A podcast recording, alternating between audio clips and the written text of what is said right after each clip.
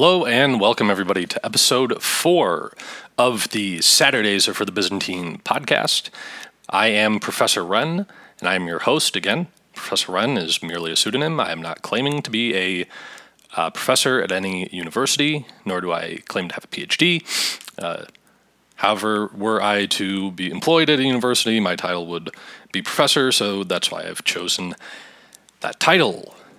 Uh, you may notice that although uh, this is the fifth episode that will have been released on our podcast stream.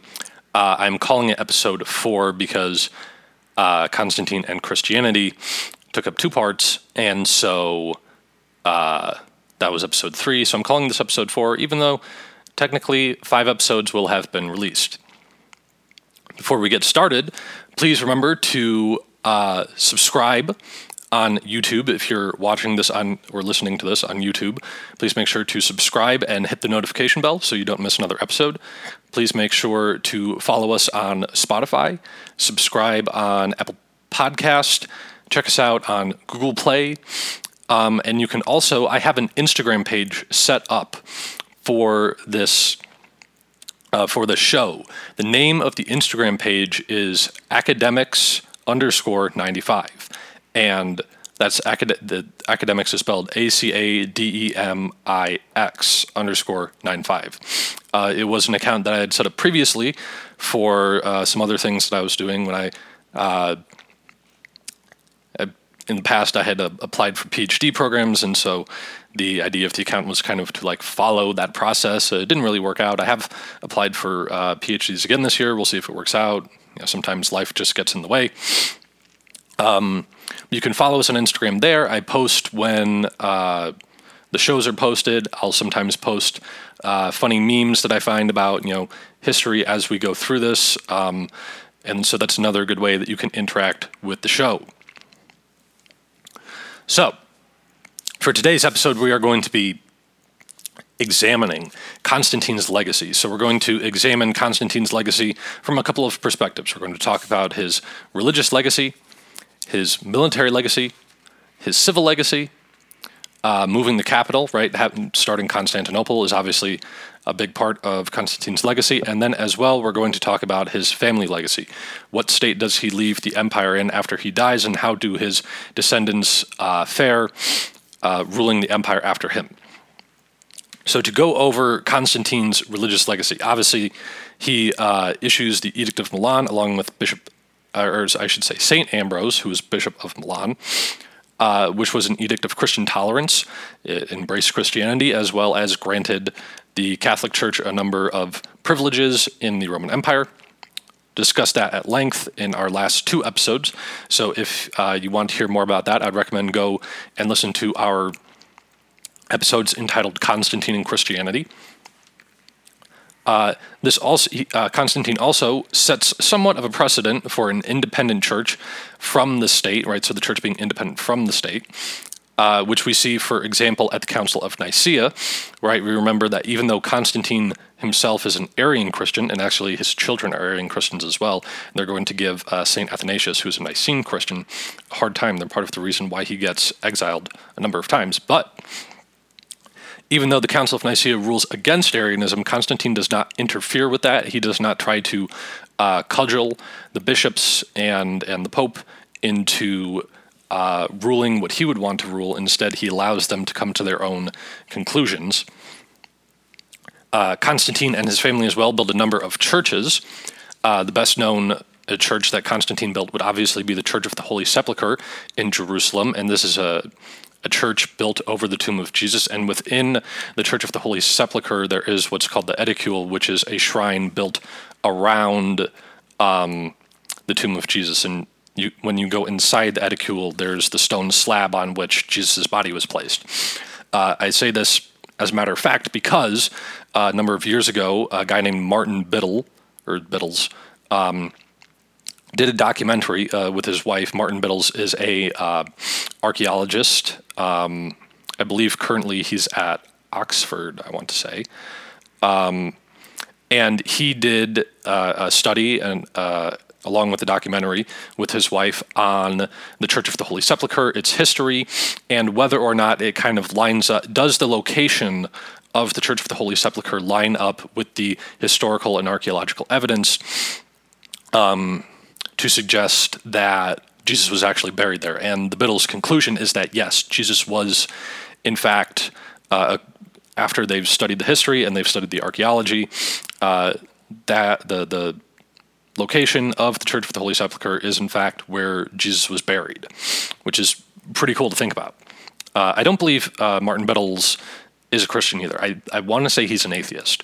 So it's not like he has uh, uh, Christianity as kind of a bias in his conclusion in that study.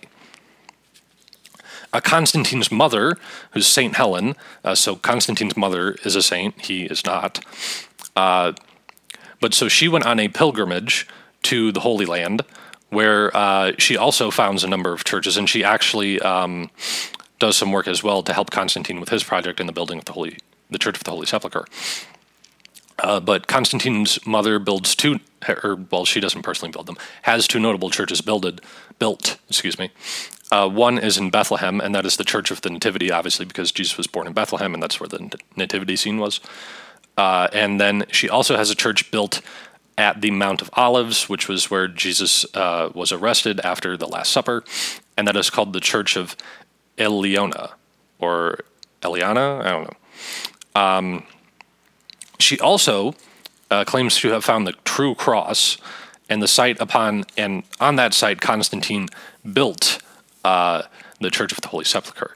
Uh, my dad actually took a trip to Israel uh, when I was a little kid, and he uh, went to go see the the True Cross, uh, which was covered in dust, and he said that uh, when no one was looking, he took a little bit of paper towel and wiped some of the dust off the cross. So in our, and then he put it in a, in a medicine bottle. And so somewhere in my parents' house, in a in a little medicine bottle, is dust uh, from the True Cross. So that's that's pretty fun. Uh, and as we talked about in our last episode, Constantine's conversion to Christianity, uh, as far as I'm concerned, was not uh, politically motivated. Uh, there doesn't seem to be any uh, political benefit to Constantine converting to a small yet growing religion, which was heavily persecuted. Um, I really do not see the political expediency in converting to a religion where the adherents to that religion are being fed to hungry lions in the Colosseum, right?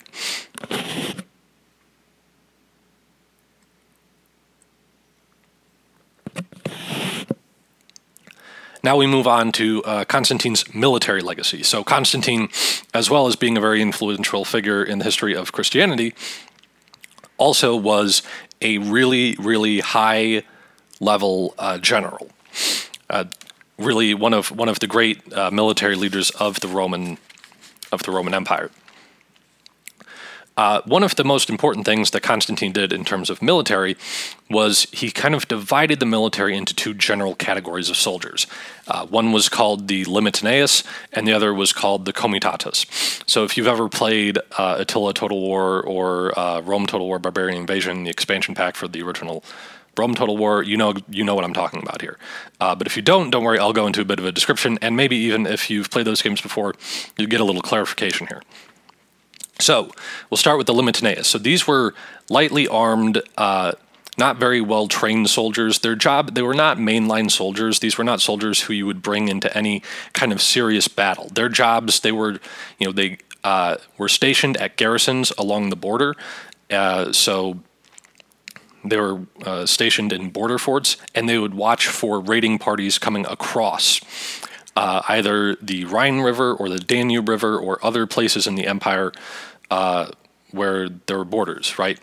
And so what they would do is they would kind of mirror, if a raiding party came across, they would mirror that force for a while. They'd probably set some signal fires to notify uh, other people that a, uh, a raiding party had entered the empire, and then also would have provided intelligence to a main army uh, if a raiding party were to enter. Now, the people who were the mainline soldiers were the comitatus, right? So if they're kind of the opposite. So comitata, comitatus are well trained, well paid, and versatile soldiers. These are your Roman mainline infantry. You can think of these kind of as the late Roman version of a legionary. So a comitatus would have fought with a large uh, oval shaped shield instead of the classical Roman legion's uh, rectangular shaped shield. Uh, they still would have fought with a sword. The legionaries, the classical uh, Roman legionaries, uh, would have thrown a pilum or a javelin uh, before they charged into battle. The, Ro- the late Roman comitatus threw what was called a plumbata, which was an iron dart. Uh, I'm not exactly sure what or uh, why the Roman military decided to make that change, but they did. Uh, and then the comitatus also would have worn a shirt of chainmail. And at some points during the classical Roman period, uh, legionaries did wear chainmail, but eventually as the years went on, they switched to a segmented armor, which was uh, like lines of s- solid metal that went across the body, and they kind of looked like almost like scales on a. If you ever uh, like a, it looked a lot like a snake bell. You can think of it like that. Uh, the comitatus, as I said, uh, very versatile troops. Uh, they were trained to do a number of things. They were mainline infantry, but they were also trained, for example, to uh, fight with the bow. Um, so instead of having a unit of mainline heavy infantry and then a unit of light archers behind them uh, for skirmishing purposes, why not just have your mainline heavy infantry also carry a bow with them, and then you can pay one guy to do two jobs instead of paying two guys to do two jobs, right? So this cuts down on the amount of men you need in the army, and as well, it also cuts down on the amount of money you have to spend per soldier. However, this does necessitate that the comitatus are paid very well because they can do a lot of different things. Constantine also uh, reduces the size of a legion from roughly 5,000 men down to about 1,200 men. This is kind of the opposite direction of that uh, Diocletian took. Diocletian was increasing the size of the army, increasing the size of units. Constantine, although I'm, I want to say Constantine was not necessarily decreasing the overall number of soldiers. What he was doing is dividing the units into smaller groups. And the reason for this is because at this point in time in the Roman Empire, you have a lot of raiding parties that are coming in and out of the empire, whether it's in the west along the Rhine River, whether it's kind of in the middle of the empire along the Danube, or whether it's in the east uh, on the Persian frontier. Lots of small uh, raiding parties are coming into the empire and causing a lot of havoc.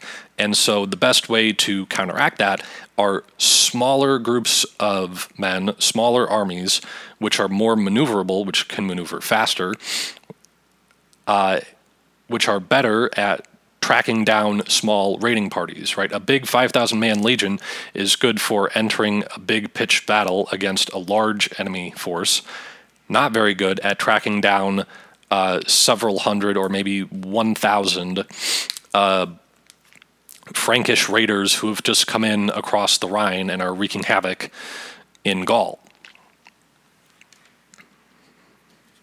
Again, maneuverability is the idea here. The Romans are not fighting as many pitch battles, although they're, they're, still fighting pitch battles, but they're not fighting the same large scale uh, battles that you would have seen, uh, for example, Julius Caesar fight. Those are they're still happening, but it's not quite the name of the game in late antique Roman warfare.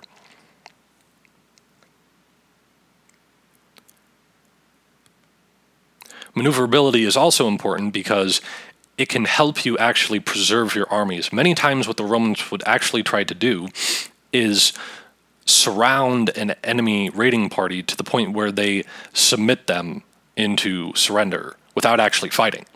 Because let's also remember that if a comitatus soldier, like an individual soldier within a comitatus unit, it has to be a very versatile soldier. That means it's going to take a good amount of time and a good deal of investment to train that soldier to the point where he's competent on the battlefield, uh, to the point where you need him to be. Uh, and then when you lo- if you lose those soldiers, obviously it's going to take a lot of time and money and investment to replace those soldiers. So if you can approach the enemy in such a way where you can make them surrender without fighting them and without losing any of your own men, that's obviously uh, preferable to engaging in pitched combat. And even if you know you win a convincing victory, you're still going to be losing some soldiers, and obviously it's better to not have to replace those guys. Those guys. Oftentimes, what would happen is a barbarian uh, raiding party would come across the border. The Romans might send several, you know, 1,000 to 1,200 man legions to maneuver and cut off the line of retreat of that raiding party. The Romans would attempt to surround and make them surrender without fighting, although obviously, you know, sometimes that's not going to happen. Sometimes you are going to have to fight an actual uh, pitch battle. Uh, but oftentimes, uh, the Romans would surround their enemies and either escort them back to the border and send them back into, you know, across across the Rhine or across the Danube or back into Persia, or uh, as well, what sometimes happens is the Romans will allow this barbarian raiding party to settle in a vacant part of the empire so long as that barbarian group agrees to you know pay taxes and to not cause trouble and sometimes military service as auxiliaries is also going to be uh, required of them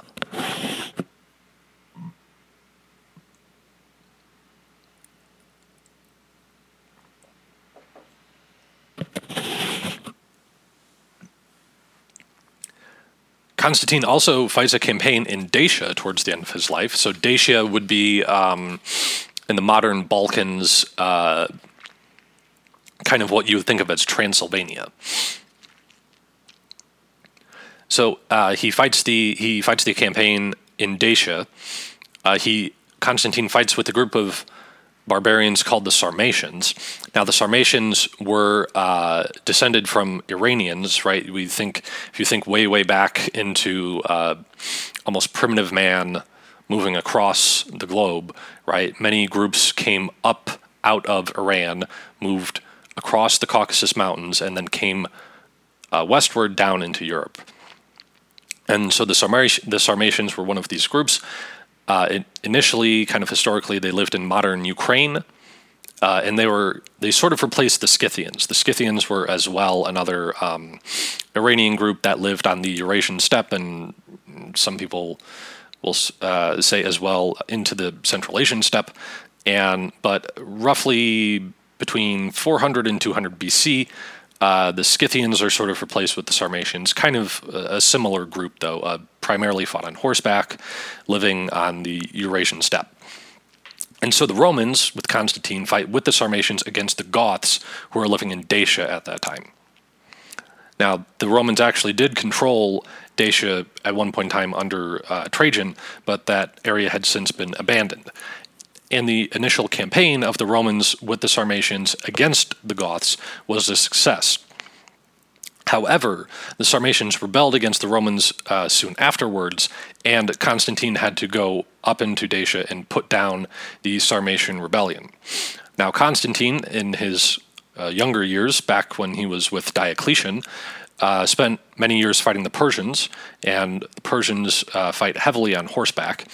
And this almost certainly prepared Constantine to fight against the Sarmatians as well, who also fought primarily on horseback. So, you know, fighting similar uh, groups of people using similar tactics, Constantine would have seen uh, many of the uh, cavalry based tactics uh, with the Sarmatians, or at least similar tactics that the Sarmatians used that the Persians probably would have used as well. And I attempted to look up, I've, I've talked to a couple of people and I've done a bit of research. It seems Constantine may have had an undefeated record in battle, although I'm not entirely sure. If any of you know, you can leave a comment in the uh, comment section on the YouTube video. You can find our YouTube channel, uh, search up Professor Run. Part of the reason, by the way, that the name of the YouTube channel is Professor Run and not named after the um, show itself, Saturdays are for the Byzantines, is because I actually have uh, project ideas for podcast series to do after uh, Saturdays for the Byzantines is completed. And so I just thought it would be easier to put them all in under one YouTube channel as opposed to creating separate YouTube channels for each podcast. That's a bit of a tangent, but anyway.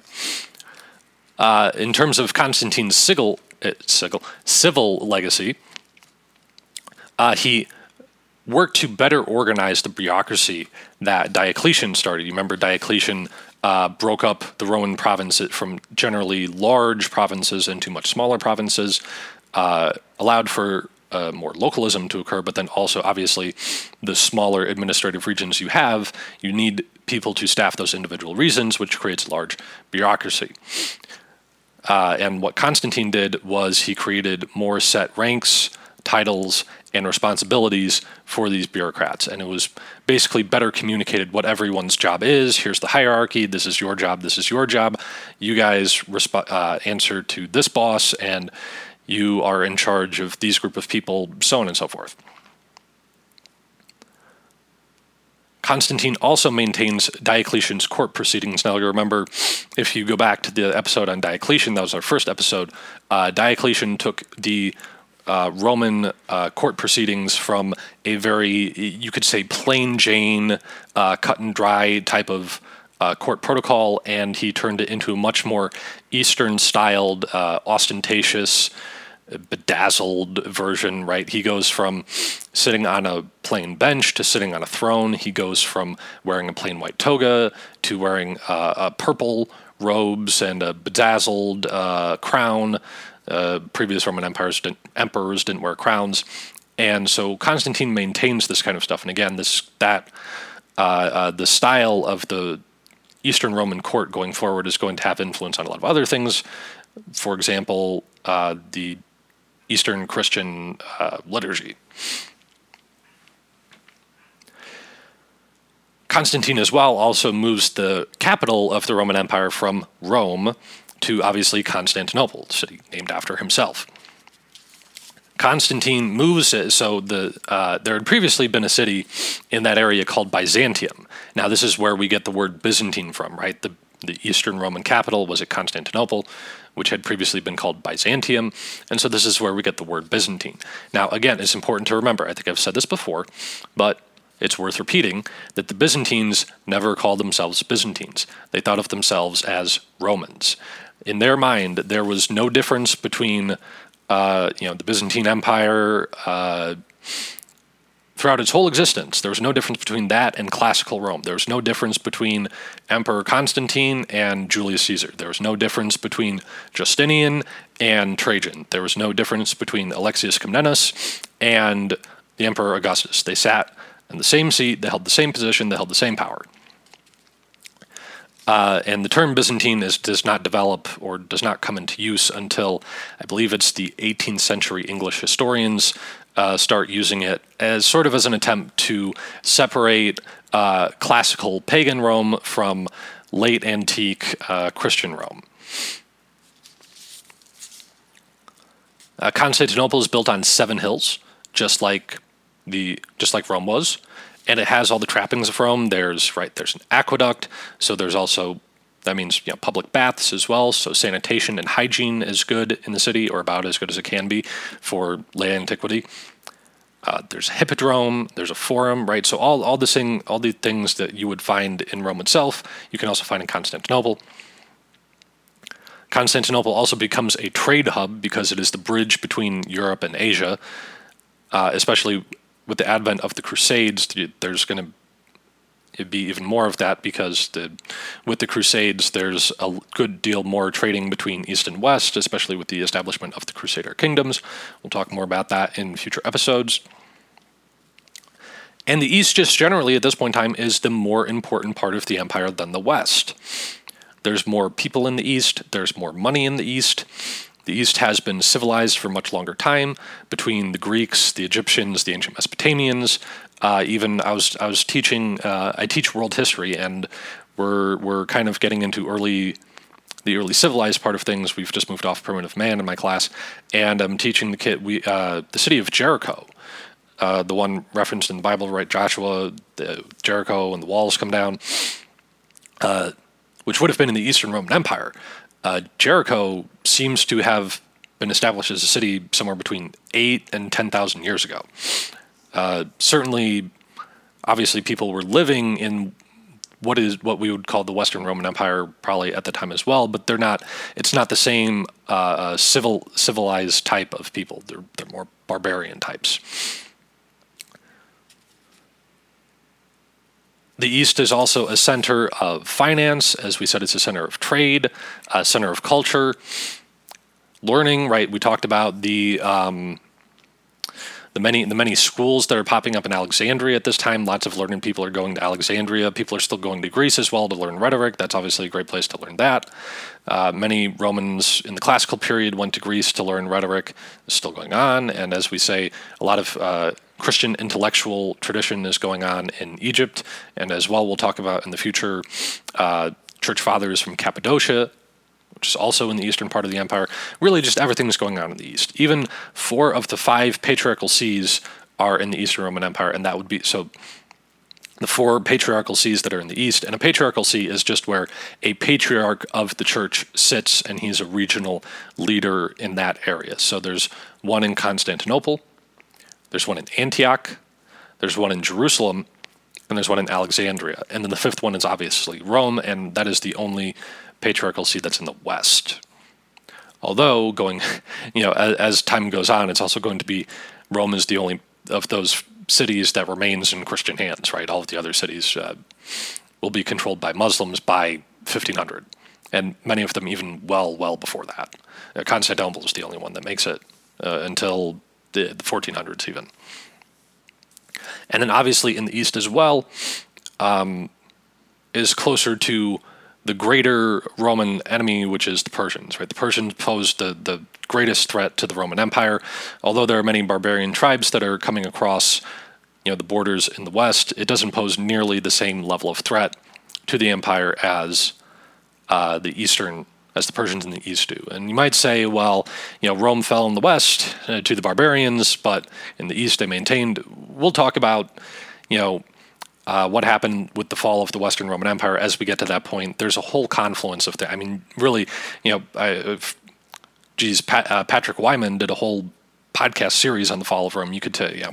I know my father is a historian. At one point, he taught a class on the fall of Rome. There's, there's, there's a whole lot of reasons and a whole lot of uh, things you can talk about as to why Rome falls. Not just, you know, oh, there's so many barbarians coming across the river they couldn't handle it. Well, that, that was a big part of it.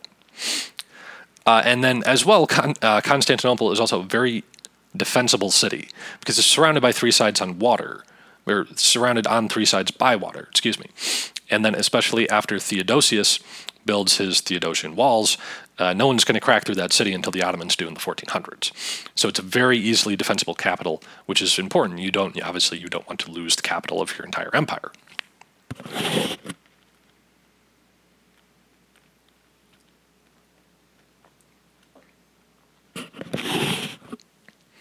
Now we uh, move on to the last part of our episode, which is going to be about uh, Constantine's family legacy. So, what kind of position does he leave the empire in, and what do his descendants do going forward? Well, for one, Constantine uh, actually had his oldest son named Crispus uh, killed because he was uh, suspected of being uh, of plot. He was suspected of plotting against his father. Uh, it turned out it really that uh, Crispus was not actually involved in this plot against his father, and Constantine was really wrought with guilt for the rest of his life because of this. And to to the modern listener, it's you know it sounds very morbid and uh, very just just crazy that you would have your own son assassinated on the suspicion that he was involved in a conspiracy. But you have to keep in mind that for a Roman Empire, uh, assassination conspiracies need to be taken very seriously because they happen all the time, right? People are constantly plotting to assassinate the Roman emperor, and so, uh, you know, they they take these threats very seriously. I'm not trying to justify him killing his own son, but um, these things are taken with a great degree, great degree of seriousness. But Constantine still has three sons. The issue the issue is that Crispus was the most uh, competent of his sons. Crispus would have been the one who would have been the best leader of the empire going forward after Constantine passes. But that does not happen. So when Constantine does die, uh, he has three remaining sons, and the empire gets split three ways among them. So there's Constantine II, who rules Gaul, Spain, and Britain. You have Constantius, who is in, who rules in the east, and then you have Constans, who rules in Italy, the Balkans, and North Africa. And as what typically happens, you know, you have a, a great uh, king or emperor or a guy who establishes a new great kingdom and he's considered a great man in history. And what happens with his sons? They're all a bunch of morons and they start fighting with each other and they ruin the whole thing. Now, fortunately for the Romans, uh, Constantine's son's uh, incompetence and infighting doesn't result in the fall of the empire, but they certainly leave the empire in a worse state than when they found it. So the first thing that happens is Constans and Constantine II go to war with each other soon after their father's death, and Constans wins that war, and with it he wins control of the entire Western Empire. However, in 350, uh, yeah, 350 AD, Constans flees his throne because he loses the support of the military to a guy named Magnentius, who then declares himself emperor. And uh, Constans ends up uh, he's assassinated during during the time when he's uh, running away. Uh, so now he's got. So you have uh, Constantius, who is still in the east, and you have Magnentius, who is a usurper in the west. So Constantius then goes to war with Magnentius, who's the usurper. Uh, obviously, you can't have you can't have these illegitimate rulers going around, and Constantius wins his war against Magnentius, and now Constantius controls the entire empire. Now, in the late 350s, the empire, the Roman Empire, was facing two threats kind of simultaneously. You had the Persians, as always, in the east, and then a group of barbarians called the Alemanni in the north, uh, kind of the northwest. Uh, the Alemanni were a group of Germanic barbarians. If you uh, study foreign languages, for example, uh, the right the French word uh, for German is uh, or Germany is Alemannia, which is basically comes from would come from the Alemanni, right? Because they were a Germanic tribe, lived close to the Roman borders, so that people in that area would have had frequent contact with the Alemanni. Uh, and so, what Constantius does is he prepares to launch his campaign against the Persians in the east, and he leaves his cousin Julian to deal with the Alemanni in the west. And it's kind of an interesting pick that Constantius does here because Julian is really basically like a philosophy professor. He has no military background at all. The seemingly the only reason that Constantius picks him to lead this army is that Julian is part of the imperial family for one, although not directly, but again, all of Constantius is Constantius's Constantius. Uh, all of his brothers are dead at this point. Uh, so he needs somebody to lead an army, and he picks uh, Julian, who we'll talk more about in the next episode, uh, who's honestly kind of kind of kept away for a lot of his life because uh, Constantine's sons wanted to uh, basically eliminate any threats to power. And Julian is actually lucky to be alive because a lot of his uh, direct relatives were killed by Constantius and Constans and Constantine II. Again, in order to eliminate potential threats to their power. Uh, but despite all that, uh, even though Julian has no military experience, he goes off to the west and he wins his campaign against the Alemanni. Now, in 357, or I'm sorry, that happens in 357. Julian and his army handle their their fight with the Alemanni, uh, winning the campaign. Really, the campaign only lasts one battle, but uh, frequently in ancient and even medieval warfare, one pitched battle is enough to win you a campaign. And so Julian defeats the Alemanni at the Battle of Strasbourg. Uh, so putting that in the modern, uh, the territory of Alsace-Lorraine, which uh, is French today. Although perhaps if you're German, you might have you might have a different opinion about uh, what Alsace-Lorraine is to you. It's fine. But so after Julian finishes his campaign against the Alemanni, uh, Constantius calls Julian to bring his army to the east because obviously Constantius is getting this campaign ready for the Persians, or getting ready to campaign against the Persians, and he needs all the help he can get. Obviously, the Persians are a huge enemy. Uh, more troops are going to be better in this situation. This is not right. This is not the small armies of fighting raiding parties. You're going off and you're leading a campaign directly into enemy territory. You're going to be fighting pitch battles. You need more soldiers, right?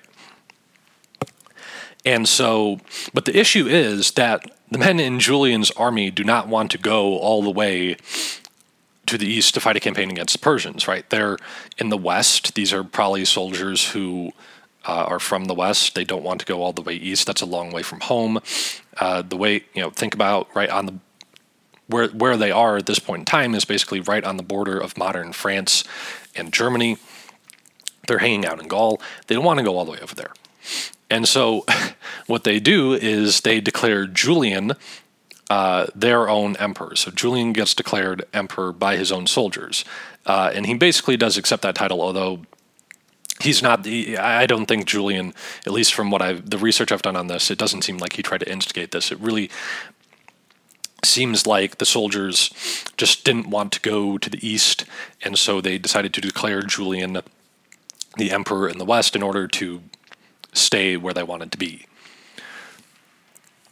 But obviously, for Constantius, this is a this is a threat to his to his power, and so he basically abandons the Persian campaign to go handle Julius out in the west. However, Constantius dies while he's marching to go face Julian, and actually, because Constantius has no heirs of his own, uh, he basically declares Julian emperor on his deathbed.